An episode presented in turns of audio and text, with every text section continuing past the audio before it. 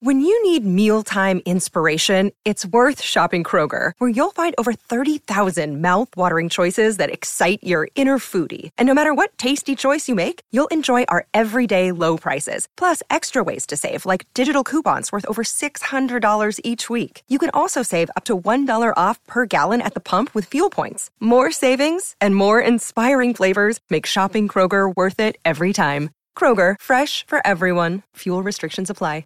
Joining us now on the Harbor One hotline, who has probably been, uh, in a weird way, hysterically laughing if he's been listening to the last 20 minutes of two idiots trying to deal with football verbiage. Here is the great, soon to be Patriots Hall of Famer, Dante Scarnecchia, to break it all down. Dante, good morning, sir. How are you? Uh, I'm doing good, but I honestly want to take two sharpened pencils and stab my ears with them. It's been it's been something, hasn't it? It has. That is the promo, Nick. We need nothing else. Uh, Uh, add that to Dante's rejoiner. I would say, I would say it's riveting radio if you if you like, but it's tough to listen to. well, here's what I would say. Don. So, Dante, how many versions of offensive verbiage have you been through? Has it just like organically grown to where you sort of understand it and understand the different words can mean different things? Like from a coaching end, I'm curious how you have had to digest football verbiage over the many, many years that you've been involved in the game. Okay, I would always tell the offensive linemen when we would start our meetings. I said, "Look, it, you're going to hear a bunch of stuff in that huddle, and your job is to separate the important from the unimportant, because and all that all that words that the quarterback is saying, there's a lot of things that aren't important to the lineman." And quite honestly, I would suggest that they're not that important to the tight ends as well. And I'll give you an example. Mm, small little debate here between Fauria and Scarnecchia. Okay, let's go. Here we have, well, what else is new? so, so hear me out, okay? Here's an example of a huddle call in in uh, in the Patriot system. Zero out slot, alert zap, sprint 38, alert sprint 37 gut on one. I just said 13 words or letters to you, and if you're an offensive lineman, only eight of those are important. The tight end is to the right. We're saying zero tells us that. That's pretty important. We're either going to run sprint 38, which is outside zone to the tight end side, or we're going to run 37 gut, which is outside zone to the open side, and we're going on one. And that's it. Okay, so all those How hard can every so out of those thirteen words, every single one of those is pertaining to the tight end. Yes. Oh boy.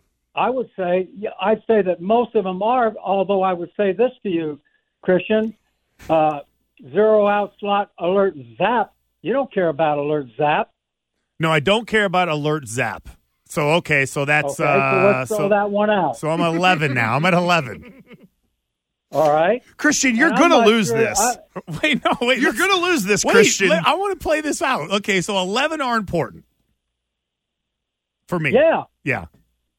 Which I think, Uh, w- w- wouldn't you say, though, that, yes, they are. wouldn't you say, though, uh, for, I mean, first of all, that is, and we were just talking that I think that's an important cue. Like, you have a tendency, you just want to listen to what pertains to you, and you don't want to be preoccupied with anything else other than that what you need to do. That is, that is an obvious, uh, obvious point that I think that linemen get the benefit of, I guess, for the most part. I think there's probably truth to that. Look at that. I know, Christian. You know Oh, what? look at you know what? No, worked it out. Dante, what I do want to ask you though is Christian had that play sheet of the the first 15 of he was rolling out those plays and it stood out to me that the the snap count that you wanted to run it on, the whole on 3, stuff like that was worked in there. Was that commonplace as you knew it, Dante, to when you script out that first 15? I'd only ever dealt with, hey, here are the plays, and then whatever they got run on, they ever they got run on. But I know Christian's had the snap count in there. Is there a psychology to that, or am I just overanalyzing? I think it's. I think the more information that you can give them ahead of time, and then you go through those scripts, then they accustomed to what you're going to do. And if if they get into a comfort zone as a result of that, what could be easier than that? And that's really important. Is that everyone plays from a, a you know a, where there's athleticism and your skill set just play it paralyzed by a bunch of words that you hear in the huddle. Have you? And I think that's the way you got to play. have you ever um like went to like had a, a meeting and said, "Listen, we need to shorten this play out so guys aren't getting tripped up with all the verbiage." Uh, there may be times as a staff where you sit down and say, you know, really, this is we're on this one. Do make it a little easier. And there's also times where you know, in in your uh, chance to be successful. And a lot of times that involves check with me. We're going to either run the run to the weak side or run the strong side. a run or a play instead. And sometimes you can give just so much, so that just you know, there's too many guys waiting on things. So let's try to cut it back and reduce it. And I think that's part of self uh, analysis and doing the things necessary to give the players comfort level, a chance to be as aggressive as they possibly can be. Uh, Dante, your phone is a little uh, crackly, so our guy Nick is going to. Uh, I'm going to put you on hold here so that Nick can kind of uh, reconnect. Nick, let's see if we can uh, reconnect with uh, Dante here and see if you can uh, get that squared away so that we can get him on a clean line because he is I'm on the- dropping. I'm on the edge of my seat with, with He's the knowledge. dropping I knowledge on I want to hear every last word of it. Right. Uh, so uh, hopefully Nick can. Uh, we'll get that connection cleared up and all that kind of stuff. But it is interesting. The whole. It is it, what he just took us into was what we were talking about. For certain position groups, there are only certain things that connect and all that. I do want to get into the whole what was going on in Green Bay, all Yeah. that kind of There stuff. All right, here we go. Now we got our friend Dante Scarnecchia uh, back up and running. And Dante, I want to jump into the joint practices and ask you when was there sort of the turning point uh, in your career where these joint practices almost meant more than the preseason games. I know it isn't that high level game speed that you might be able to create in a preseason game, but when was that kind of turn? And then how do you go about uh, evaluating that kind of tape against someone else? Are you breaking it down as if it is like game film and it was like a preseason game? I, I think I think those uh, those practices against other teams are far better than the preseason games, and for this reason, your quarterback shouldn't get hit. Okay, that's one. So you can screw some things up, and he's not going to be laying on his back as a result of it. Well, which is what would happen in a game, and and then because you're in that comfort zone, you can go ahead and have the quarterback take a bunch of reps against the other team's defense and you know not worry about it. They're going and then as a result of that they get invaluable uh, repetitions that mean a lot more than what you'd see in a preseason game because you're scared to death about getting them hurt so as i as as in my last four years when we we did those uh you know uh practices against other teams i i all of a sudden uh, it hit me i'm saying hell, we're better off doing this than sending them out there in a preseason game and worrying to death that somebody's going to get hurt because you don't. The other thing is you're going to see things at that those practices that they they wouldn't show you in the preseason game because they don't want everybody to see it. And so you go ahead and you practice against it, and you're a lot better off for that process than than not. And I, I just think the world of those things, and I think it's really important to to do them. So Dante, was there were there any situations where you would go to their defensive coordinator or vice versa and say, "Listen, can you show us this? We're trying to work on this," and would they, you know, uh, kind of help you guys out with that, and vice versa? Yeah, I th- and I think there's a lot of give and take on both sides of it. You know, where you know they say, "Hey, you know, can you give us some empty formation and the two minute huddle or two minute drill?" Um, you know, we're going to run. There were times against other teams where we would go goal line, and you know, goal line is something that you either got you're either all in or you're all out, and so we would tell them, hey, we're going to run goal line and it's live, and and live meaning that they're going to tackle the back, and and we're going to cut block their down guys, and it takes a pretty strong coach to say, all right, we'll accept that. If we go goal line in a preseason game, we're cutting the hell out of them anyways. So at least they all know it, and everybody's prepared for it, and we're prepared for what they do. So I just think that that the the common thing is this is all done for you to get better and for us to get better. And uh, I I just love those practices. Dante, is it uncommon for an offensive line at this point in the preseason to be sort of trending the way they should be in the run game, but struggling in the passing game a little bit?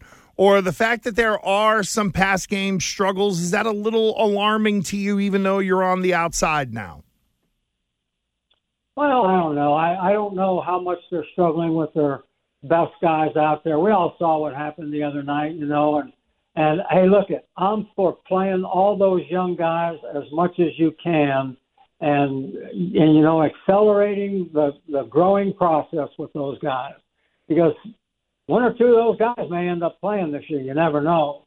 So I I would hope that you know here in the second preseason game and you know especially this week when they're practicing against Green Bay and they're not having to uh, block Uche, they're not having to block uh, Judon and those guys, and all of a sudden it may, it may a little bit better, and it may still be a struggle. I don't know, but I would hope that they, you know, at about this time, and certainly by next week, that things would be a lot better and and more the way that they want them to be. So, last one for me, Dante. What is your overall tolerance for fighting during camp or during joint practices? Uh, zero. And I thought that that's the best thing that we did was that the head coaches always when they said let's practice against each other because we're playing you in the preseason. But here's the deal: there's not going to be any fights, and each coach because remember, you know the let's say the Green Bay offense is on one field, the Patriot offense is on the other field, and there's only one head coach for each team. So whoever, whatever field the head coach is on, if two guys engage in a fight, that head coach, whether that's your player or not, has the right to send those guys out of practice and off the field. And we and we agreed to it. And and we never had problems. We never had guys or brawls or anything because the head coaches were strong. They were on the same page. They would stand up in front of their teams and they would stand up in front of both teams and say, "Amen, you fight." You know, this guy's got the right to throw you off the practice just as I got the right to throw you off the practice field. That's how it's going to be. You know, I, I was talking yesterday, had 13 fights in one of those, you know, common practices. That's ridiculous. Yeah. Yeah, I was I was curious, um, just from your long, long tenured experience in the NFL, coaching as long as you have, especially the offensive line. Have you ever heard of a coach – kind of uh, ask uh, a player to kind of start a fight to kind of get some juice flowing to get some competitive like energy going at practice? No, I never. I am not doing that. I, I just don't think you need to do that. Look at. I think it's all about standing up to the competition and competing every down, and that's what you do. And if, I think that if that mentality permeates throughout the room, you know, the room that I'm in coaching, I think that it's going to look the way you want it to look. But look at, and I've always told them this: you can either be the hunters or you can be the hunted. Choose your poison. You want to get pushed around out there? Go out there and let them push you around. All right, or when they push you around, you stand up to them. Doesn't mean you have to hit them, you just stand up to them, and you're not and you're not standing for it, and you hit them when you got a chance to hit them and give them a good hard nudge when it counts the most. Let it go, okay? And let you just because if you just take it all the time, everyone's a bully, and they're just going to make it hard. Or you just say, hey, we we ain't tolerating this. We're standing up to you, and we're going to compete every down. And I, I we've always made that point to them, and they've always responded pretty well. Dante, last thing from me. The Patriots signed Ezekiel Elliott. I know Christian and I were talking yesterday about how it doesn't matter which one of those guys is in, you still have the run pass go. Whereas it felt like at times with the Patriots offense, there might have been a tell based on who was in the backfield. A, do you subscribe to that theory? B, you know, is there something there in terms of stylistically Rhamondre and Zeke that are very complementary to each other and really give you no drop off in the backfield when it comes to the offense? Yeah, I think both those guys, Rhamondre and Ezekiel Elliott, have proven that they can play in the National Football League. Uh, I know that uh, Rhamondre is a, a real threat out of the backfield, and I also know that so is he. And the more you can, you know, have uh, guys that have the ability to do that, to run with speed, to run with fin- speed and power and finesse when it when it's required, um, and are able to catch the ball. I think it just it gives you a two-headed monster that you know you put one in for the other, and no, there's no drop off. And if you got that ability, I think you know that's a pretty good thing. So I think we're all anxious to see in which direction that goes and see what Ezekiel's like at this point in his career. The other guy we know, three years in the league, and is on is on the upswing, and so we just got to hope that it, it's a you know again two guys that can really make things hard for the defense. And I always believe that I believe this with all my heart. Good backs make the lines better, make the linemen better because they'll find holes, especially those backs that have um, great vision. They'll find what's there and they'll hit what they'll hit it into what's there and usually do pretty well with guys like that. Well, Dante, uh, thank you for uh, sticking with us here. Uh, I'm sure we are not the first tight end tackle combo to make you want to stick pencils in your ears or eyes. So I'm glad that uh, we've I'm glad we've made the list. Uh, the great yep. Dante Scarnecchia. Thank you for your time, Dante. We appreciate it. We look forward to catching up next week. Thank you. Uh, you're welcome. I'm glad I'm not playing line in, in the San Francisco or Miami system because I couldn't figure that out. Thank you.